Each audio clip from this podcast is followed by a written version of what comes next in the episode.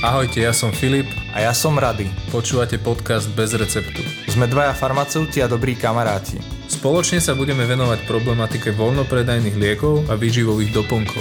Poradíme, ako sa orientovať v lekárni, Vyhneme sa zavádzajúcim informáciám a spolu so zaujímavými hostiami nazrieme do najnovších poznatkov modernej medicíny a farmácie. Ahojte, počúvate, pozeráte reláciu bez receptu. Dnes sa budeme zaoberať vitamínom D. Áno, zase vitamínom D. Avšak tá téma bude trošku iná. Budeme sa rozprávať o tom, ako vitamín D ovplyvňuje tehotenstvo, plánovanie rodičovstva a potom, keď už to tehotenstvo prebehne, tak narodenie potomka, respektíve jeho zdravie v prvých mesiacoch života. Takže Filip, Poďme na túto tému, lebo vitamín D sme si rozobrali naozaj zo všetkých aspektov. No, privítaj najprv to, čo si chcel privítať e, posluchačov divákov. Ahojte. Ako ti napadla táto téma? Vieš čo, tak klasicky. Študoval som materiály a dostal som sa k problematike neplodnosti. A vtedy to tak začalo, že som si postupne začal študovať o tej neplodnosti, čo vitamín D v rámci neplodnosti, či už u mužov alebo u žien dokázal a potom to išlo ďalej. Tá cesta k tehotenstvu, pôrodu a po pôrode, dojčeniu. Naozaj, toto je to, čo si dnes povieme. V podstate pôjdeme úplne od, tých, od toho začiatku, že chceme mať dieťa, čo preto spraviť, alebo ako to môže vitamín D ovplyvniť. Už sa snažíme o to, už potom to dieťa je povedzme splodené, čiže máme plod, sme tehotní, následne pôrod, následne dojčenie a už život toho mladého fešaka, no, fešačky. No, tak povedz to najprv nám, že ako ovplyvňuje teda vitamín D tú plodnosť, respektíve čo môžeme vitamínom D ovplyvniť, keď chceme čakať dieťa. Mm-hmm. No, čo povedali výskumy, alebo ja to tak poviem, že nebudem hovoriť úplné detaily, poviem už tie výsledky tých dlhoročných výskumov a začnem mužmi. U mužov to bolo pomerne jednoznačné. Dostatočná hladina vitamínu D znamenala vyššie hladiny testosterónu a tie znamenali kvalitu a vyššiu kvalitu a aj vyššiu kvantitu spermy. Jednoduché. Výborné. Tam niečo riešiť. Takže o spermiách vieme, poďme na ženy. Keď plánujú tehotenstvo, ovplyvňuje ich nejako hladina vitamínu D? Určite áno, v mnohých smeroch. Tú plodnosť ovplyvňuje napríklad aj ich stravovanie. A vieme, že v poslednej dobe stravovanie žien tých mladých, ktoré chcú otehotneť alebo ktoré už otehotnejú, je v mnohých smeroch také zamerané na dietu, by som povedal. Ej, čiže oni sa boja toho, že keď otehotnejú, nadobudnú nejakú nadvahu, nebudú atraktívne, nebudú no, príťažlivé. To by som si dovolil protiešiť. Pre mnohých mužov sú ženy, ktoré sú korpulentnejšie a tie tvary sú také kyprejšie, sú atraktívne. Predsa. No jednoznačne. A to nemusí byť ani korpulentnejšie a stačí 5 kg navyše a tá žena to nevie prekusnúť. No a tieto ženy podstupujú rôzne diety. Tie diety sú väčšinou zamerané na to, že obmedzujú tuky v strave, hej. To je taký ten základný, tá základná myšlienka, no ale tam nastáva jeden veľký problém, pretože tým, že obmedzujú tuky v strave, obmedzujú aj tuky v tukoch rozpustné vitamíny. Hej? Čiže to sú tie, ktoré sme už spomínali, D, E, K, A, skrátke DK. No a toto naozaj, keď sa dostane do takej hraničnej podoby, tak to samotné dokáže viesť k neplodnosti. A ešte aj vlastne tie publikácie, ktoré ja som zachytil, teraz sa bavíme ale o tehotných ženách, nie o tých, ktoré plánujú otehotnieť, tak napríklad im je odopieraná morská ryba, ktorá je tučná, čiže mm-hmm. napríklad losos. A my vieme, že ak by sme teda pomenovali prírodné zdroje vitamínu D, mm-hmm. jasné o, o tých... Um, veľkostiach dávky môžeme hypotetizovať, či sú dostatočné, Áno. či nie, ale je to jeden zo zdrojov vitamínu D, tá tučná ryba, z tých hlavných zdrojov. Súhlasím. Dobre, aby sme pokračovali v tých ženách. Čiže toto bola jedna vec. Ďalšou z vecí je to, že sledoval sa 1300 menštruácií a z tých 1300 menštruácií versus hladiny vitamínu D sa zistilo to, že pokiaľ boli ženy alebo mali ženy nízke hladiny vitamínu D, tak tie menštruačné cykly boli predložené Ovulačná fáza tým pádom bola posunutá a luteálna fáza bola skrátená. Tá luteálna fáza to je tá, kedy je organizmus pripravený otehotneť. Uh-huh. Čiže v preklade opäť tu máme zhoršenú schopnosť otehotnenia len na základe tohto jedného parametra. Ďalším parametrom bolo to, že sa sledoval taký antimulerianský hormón, To je hormón, ktorý je bežne sledovaný pri tehotenstve u žien a ten bol s dostatočnými hladinami u žien na, na, vo vysokých dávkach, alebo ani nie vo vysokých dávkach, ale vo vysokých hladinách. Čiže tie ženy, čo mali dosť dečka, mali dobré hladiny AMH hormónu. Dobre, čiže niečo sme počuli o menštruácii, no teraz poďme k tomu antimüllerianskému hormónu, uh-huh. alebo antimüllerov hormón, lebo to je dvojtvar. Uh-huh. Hej.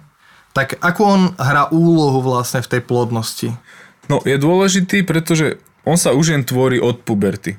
A tvorí sa preto, pretože on kontroluje tú schopnosť e, vajíčok byť pripravené k oplodneniu, čiže zabraňuje tomu, aby sa, keď to tak poviem v preklade, vyčerpali všetky vajíčka skôr, ako by bolo potrebné. Preto u zdravých žien je on v normálnych hladinách od puberty až v podstate do nejakých 50 rokov kedy žena má menopauzu. No a práve toto zabezpečuje naozaj to, to rovnomerné, tú rovnomernú schopnosť byť oplodnená. Taký limiter na kamionovej doprave. Presne ako hovoríš, no a aby som to iba ešte raz potvrdil, že tie ženy, ktoré mali dostatočné dávky Dčka, tak mali aj vyššie hladiny toho hormónu, čiže mali vyššiu schopnosť regulácie toho, toho oplodnenia. No dobre, čiže máme tu predloženie menštruácie, hej, keď nemáme D, potom tu máme ten antimüllerov hormón. Čo ešte? Ešte je tam niečo pri mm, tom plánovaní, pri tej plodnosti? Áno, ešte tu máme napríklad e, sledované také dve skupinky žien. Jedni boli, jedni boli ženy s policistickými ováriami alebo s týmto syndrómom a druhé boli iba, že neidentifikovateľne neoplodniteľné ženy. No a u oboch prípadov, pokiaľ tie ženy mali dostatočné hladiny, tak naozaj mali asi o polovicu väčšiu schopnosť otehotneť. A ešte ďalšia pikoška, sledovalo sa v priebehu 6 rokov niekoľko stoviek žien, bez toho, aby im bola diagnostikovaná neplodnosť. Myslím, že to bola dánska štúdia. A výsledkom toho bolo, že s každými desiatimi nanogrammi na mililiter, to je tá jednotka, o ktorej sme sa bavili, rastie e, alebo sa zvyšuje schopnosť otehotnenia až o 10%. Čiže každý 10 nanogramov rovná sa 10% väčšia šanca otehotneť. Mm. Podľa mňa to zaujímavé. Tak hlavne toto je ten klinický ukazovateľ, to čo nás mm-hmm. zaujíma, lebo my Áno. chceme vedieť, že kedy tá žena teda je plodná, alebo kedy má nádej na to, že teda môže otehotnieť. Hej. No poďme k tomu tehotenstvu samotnému. Vitamín D a tehotenstvo. Existujú tam tiež takéto kauzálne vzťahy, takéto preukazné vzťahy, ako my hovoríme? Existujú, áno. V prvom rade by som chcel hlavne podotknúť to, že organizmus tehotnej ženy má na podstate všetko zvýšené nároky. No a toto sa často aj tak dezinterpretuje, alebo sa tak milne o tom uvažuje, že žena si potom myslí, že, alebo ako toto je známy fakt, ale ženy si častokrát myslia, že no ja idem jesť za dvoch, ja musím všetko príjmať za dvoch. A to tak úplne nie je, pretože udáva sa, že to, čo dieťa alebo ten plod potrebuje, tá energetická hodnota denne je na úrovni jednej šálky mlieka. No a častokrát ženy v podstate zvyšujú tú kvantitu prijatého jedla, zabudajú na kvalitu a zabudajú na pestrosť. No a toto je napríklad veľmi dôležité, preto, pretože tie ženy naozaj musia mať vyváženú stravu. No dobré, ale poďme k D, hej? Vyvážená strava, základ. Čo to D a tehotenstvo? No, vitamín D je mimoriadne dôležitý v podstate takmer vo všetkých procesoch. Hej, tá úplne základná to je regulácia fosforu a vápniku v krvi, čiže starostlivosť, keď to tak poviem, o kosti a svaly. Ďalej o imunitu, čiže pokiaľ naozaj tie deti majú, alebo tá matka má dobrú, im, do, dobrú hladinu vitamínu D, prenesie sa to aj na to dieťa, následne keď dieťa má dobrú hladinu vitamínu D, tak je veľmi, veľmi nízka pravdepodobnosť vzniku rôznych alergických ochorení alebo lepšie zvláda tie sezónne ochorenia a tak ďalej. Ďalšou z vecí je napríklad to, čo by som to tak úplne zjednodušil, že vitamín D je v podstate taký programátor celého zdravia toho plodu alebo toho ešte nenarodeného dieťaťa. No dobre, čiže toto je taký stav, ktorý my hovoríme, že fyziologicky, iným slovom, prirodzený stav počas tehotenstva, že keď máme dostatok D, tak všetko klape tak, ako má. Poďme sa ale rozprávať teraz o tom, keď toho D napríklad nie je dostatok. Keď tehotná žena má nízku hladinu vitamínu D. Mm-hmm. Čo no, vtedy? Tu by som spomenul také tri momenty. Napríklad, čo sa, nie že vyskúmalo, ale čo už je dnes zjavné, je to, že pri výrazne vysokých nedostatkoch e, sa deti rodia povedzme v nižších hmotnostiach alebo sú také no, drobné, menšie, potom potrebujú inkubátory a tak ďalej. Ďalšou z vecí je rachitida. To je ten strašiak spred pár desiatok rokov, ale naozaj, pokiaľ tie, tie hladiny tej ženy sú hraničné, také ako sme minulo rozoberali, že okolo 10, tak tam je veľké riziko, že dieťa sa narodí s rachitidou, to znamená s komplet poškodeným skeletom. Ale vyskytuje sa to aj na Slovensku, alebo len v takých krajinách, kde naozaj prístup k tým živinám je, dá sa povedať, no, náročnejší. Áno, chápem. No dnes už je to naozaj veľmi vzácne ochorenie, vzácne. pretože aj pediatri, aj ginekologovia, aj to povedomie tých mamičiek už naozaj, chvála Bohu, niekde inde a suplementujú aspoň koľko toľko. Že môžu mať nižšie hladiny, stále sa to dá vylepšovať, ale tá nejaká miera suplementácie tam je. No a ešte tá tretia vec, ten tretí moment, ktorý môže pri nedostatku vitamínu D vzniknúť, je preeklampsia. Hej, toto napríklad aj ja tak malinko spolupracujem na, na klinickom výskume tu na Bratislave na e, fakulte porodníctva a ginekológie respektíve v klinike porodníctva a ginekológie, takže tam sledujeme aj tento parameter u tehotných žien v spojitosti s vitamínom D. Preeklampsiou som sa zaoberal aj ja ináč v súvislosti s probiotikami. Uh-huh. Bola taká rozsiahla norská štúdia, ktorá sledovala vzťah probiotik a preeklampsie. Preeklampsia to je naozaj závažné ochorenie. Ano. Je to ochorenie, ktoré je veľmi ťažko riešiteľné. Nie je dneska jasné, alebo dnes nie je jasné, aby som spisovne rozprával, ano. že čo presne je spúšťačom tejto preeklampsie a následne teda eklampsie, ktorá je teda už život ohrozujúca. Presne tak. Ale poďme, poďme si pri, priblížiť trošku tú preeklampsiu, že, že ako to vzniká, alebo aké má prejavy? Veľmi v jednoduchosti. V podstate vzniká kvôli tomu, že placenta je nedostatočne prekrvená. Hej, žena má vysoký krvný tlak, v moči, alebo teda v moči hlavne má veľké množstvo bielkovín, čo ale nie je dôležité. Dôležité je to, že naozaj ten jej vysoký krvný tlak znamená potom problém v placente. To dieťatko nemá dostatok živín, nemá dostatok výživy a tým pádom ani kyslíka, tým pádom je jeho život alebo teda jeho normálny pôrod minimálne ohrozený. Čiže dostatočná hladina D by mohla pôsobiť, alebo javí sa, že pôsobí ako protektívny faktor áno. proti tejto preeklampsii. Áno, áno. Toto sa sleduje už pomerne dlhé roky. Myslím, že to je radovo už až v desiatkách rokov. A dnes to teda sledujeme aj na Slovensku a zatiaľ sa to javí ako, ako naozaj zaujímavá spojitosť. Tak to je veľmi závažná vec, pretože ako sme si povedali, toto ochorenie alebo tento stav je veľmi, veľmi seriózny a treba k nemu pristupovať s rešpektom. A keď my mm. vieme nejako iba tým, že dodržíme hladinu D, minimalizovať vznik tohto stavu, tak to sa mi zdá v medicíne dosť ako veľká vec. Určite. Tak poďme sa pozrieť na to, ako dneska tehotné sa k D dostávajú, aké sú možnosti, ako prebieha taká suplementácia vitamínom D. Dobre, ešte predtým by som však rád podotkol, že to je možno taká výzva, že naozaj ten strach z toho, že som tehotná, niečo si teraz mám do seba dávať a ja neviem, poradil mi to iba farmaceut a nie môj lekár, čo teda sa časť akož nevyskytuje, ale naozaj našťastie to radia aj lekári, aj, aj farmaceuti, ale naozaj prosím tie ženy, aby nemali strach z toho, že do seba niečo dávajú, pretože tu na je pomer risk-benefit naozaj veľmi, veľmi naklonený k tomu benefitu, čiže je to len prospešné. A nehovoríme len o tej preklampsii samozrejme. No celkovo, to čo sme si zatiaľ spomenuli, naozaj toto je dôležité. Ja ešte jednu pikošku pomenujem. Škandinávska štúdia robila výskum na, opäť to boli niekoľko, niekoľko stovák tehotných žien, ktorým sa spätne hodnotili hladiny vitamínu D a porovnávali sa potom chrupy ich 6-ročných detí a tam bolo krásne vidno to, že až o 50% mali v podstate lepšiu zubnú sklovinu tie deti, ktoré mali, ktorých matky mali významnú hladinu vitamínu D, alebo teda tú dostatočnú. To je len taká pikoška, ešte, čo dobre. ma napadla. Tak si prešiel sám k tomu, čo som sa chcel spýtať, dostatočnú hladinu D mali matky. Aká je dostatočná hladina D, keď sa rozprávame o tehotných ženách?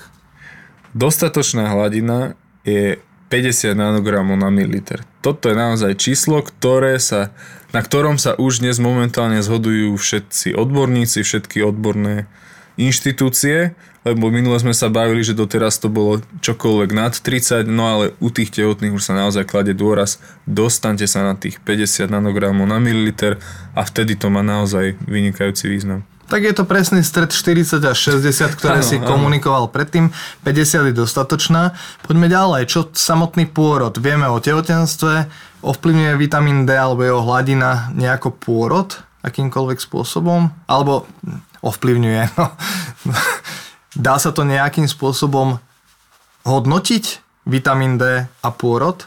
Dá sa to hodnotiť. V podstate výskum hovorí, alebo výsledky výskumu hovoria, že napríklad len ten samotný pôrod, pokiaľ majú ženy nedostatočné hladiny, tak majú až 4 krát väčší, väčšiu pravdepodobnosť alebo väčšie riziko, že budú rodiť cisárským rezom.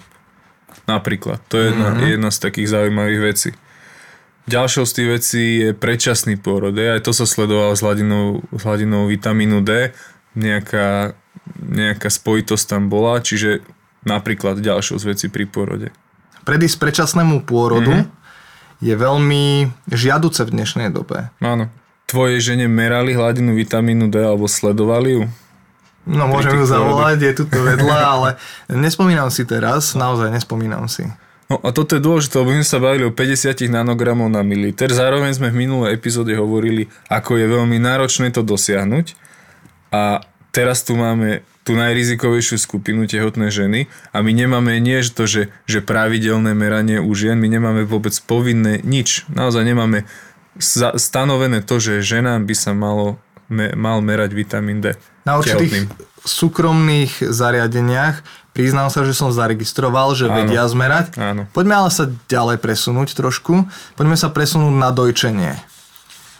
Predstav si, že som žena, že dojčím dieťa a teraz príjmam vitamín D. Aj to dieťa príjma vitamín D, pretože po 14 dňoch ja mu musím podávať vitamín D, hej, Áno. suplementovať ho. Nie je tam nejaká obava, že to vitamín D nejako prechádza do toho dieťaťa v, naj, v takej ako keby zvýšenej miere? Že by sa proste predávkoval. napríklad No. pridávkovalo, alebo... Hej, začal by som ešte, ešte tým, že v podstate ženám je odporúčané, tehotným ženám je odporúčané dávkovanie 2 až 4 tisíc jednotiek denne. Uh-huh. Toto odporúčajú úplne všetky odborné inštitúcie, dokonca aj EFSA, čiže tieto dve dávky, alebo táto, toto rozmedzie dávok je úplne bezpečné a žiaduce u žien. No pokiaľ to ženy dodržujú, nie je problém, pretože do materského mlieka prechádza len minimum toho vitamínu D. No a samozrejme, ako si povedal, od dvoch týždňov dnes každý pediater vie, že dieťa by malo byť suplementované vitamínom D. Prečo od dvoch týždňov? Pretože to, čo dostalo do vienka od matky, ten vitamín D, hej, ešte počas toho pobytu v bruchu, tak to trvá, alebo to stačí práve na tie 2-3 týždne. Čiže to vieme, to máme zmerané, odvtedy už treba suplementovať. No a pokiaľ sa to dieťa suplementuje takými dávkami, aké sú stanovené, aké odporúči lekár a toto dodržuje žena, čo som povedal, tak to nehrozí v žiadnom prípade. Pokiaľ by žena nedodržiavala a dávala by si abnormálne vysoké dávky dlhodobo pravidelne, tak potom áno, do toho materského mlieka prejde viac toho vitamínu D a pokiaľ sa suplementuje aj to dieťa, tak môže mať nejaký nadmer, nejakú nadmernú hladinu. Ale zase si nemyslím, že by sme sa dostali do toxických dávok. To v žiadnom prípade nie. Keď máme už narodené to dieťa, Mhm. ako ho suplementovať? Lebo sú rôzne názory, hej? Priamo do úst, na lyžičku do mlieka, lebo to musí ísť do mlieka, ináč toto dieťa ne, nepríjme, keď to nepôjde na lyžičku do mlieka, Mhm. mm. hej? Alebo priamo na prsník a dieťa si to tam vysaje vlastne z toho okolia, hej, tej bradavky. S týmto som sa nestretol, no, to je také zaujímavé napríklad. Alebo na cumlík sa dáva nejaký, sú také mm, špeciálne cumlíky, kde máš jamku, kde sa môže niečo nakvapkať. Mhm. Aký spôsob by si ty odporúčal suplementovať dieťa narodené? Predstav si takého novorodenca, takého trojtýždňového. Mhm. No najprv by som spomenul to, že koľko tomu dieťaťu suplementovať. Poď. Čiže to, čo sa momentálne udáva, je od tých dvoch, troch týždňov do zhruba prvého roka 500 až 1000 jednotiek. Potom od toho prvého do tretieho roka je to na úrovni tých 1000 jednotiek a od tretieho roka sa zvyšuje na zhruba 1500 jednotiek denne. Áno. No a čo sa týka tej formy suplementácie, no logicky to bude v tuku rozpustný vitamín D, hej, čiže zabudáme na akékoľvek iné formy. No a áno, stretol som sa aj ja s tým, že sa vitamín D kvapka do mlieka na lyžičku. V zásade to nie je problém, že by to dieťa s tým malo nejaký problém. Je to možno z toho praktického hľadiska problematické, že na tej lyžičke potom niečo zostane z toho vitamínu D, že bude mať okolo pier kopec toho, toho zbytku, aj toho mlieka, aj toho vitamínu D, čiže a postupne sa nám eliminuje vlastne tá, tá celá hodnota, ktorú sme chceli dieťaťku, da, dieťaťku dať. Čiže existujú aj také formy, kde sa veľmi jednoducho presne nadávkuje tá daná hodnota priamo do úst dieťaťa a on to potom v podstate strávi, hej, prehltne a tak ďalej. Čiže tu sa eliminuje minimálne to, čo zostane na lyžičke, na perách a tak ďalej a tak ďalej. Takže existujú aj takéto formy a myslím si, že tie sú optimálne, pretože som sa stretol najviac aj u pediatrov práve s týmito produktami. No dobre Filip, tak ja si myslím, že túto tému sme dneska vyčerpali, akože. No, Chceš ešte niečo dodať? Nie, povedali sme v podstate všetko, čo som chcel. Myslím, že to bolo zaujímavé, teda verím a dúfam. Tak ja ešte zhrniem. Vitamín D má zmysel aj vtedy, keď plánujete tehotenstvo. Teraz rozprávame o tých dobrých hladinách vitamínu D, 40 až 60 nanogramov na mililiter. Je dobré si ich zmerať. Keď plánujem otehotnieť, keď som tehotná, takisto keď som pred pôrodom, tak to je tehotná. Super inak, dobre. Takisto, keď dojčím, je dobré mať tú dobrú hladinu v tele. A keď dávam bábetku vitamín D, tak netreba sa báť, ak je nejaký vitamín D. Taký, ktorý má dávkovač a priamo do úst sa s ním dávkuje vitamín D. Netreba sa bať, treba to dať priamo do úst. Nie je potrebné, ako nás učili staré mamy, že musíme mať lyžičku, na ňu odkvapkať mlieko z prsníka a potom do ne nakvapkať vitamín D a takto podať tomu dieťaťu, pretože iba vtedy sa to vstrebe. Toto si myslím, že môžeme označiť za niečo, čo nemá nejaký základ v nejakých skúšaniach. Alebo Jednoducho odvtedy už uplynulo more času a tak. posunuli sa aj schopnosti, aj možnosti. Aj technologické zručnosti. Presne Takže tak. díky za pozornosť. Čaute, uvidíme sa o týždeň. Ďakujeme pekne, majte sa. Veríme, že sa vám tento diel páčil a vypočujete si nás aj na budúce. Nájdete nás na stránke www.bezreceptupodcast.sk, tiež na našom Facebooku, Instagrame a YouTube kanáli. Odkazy na ne nájdete v popise podcastu.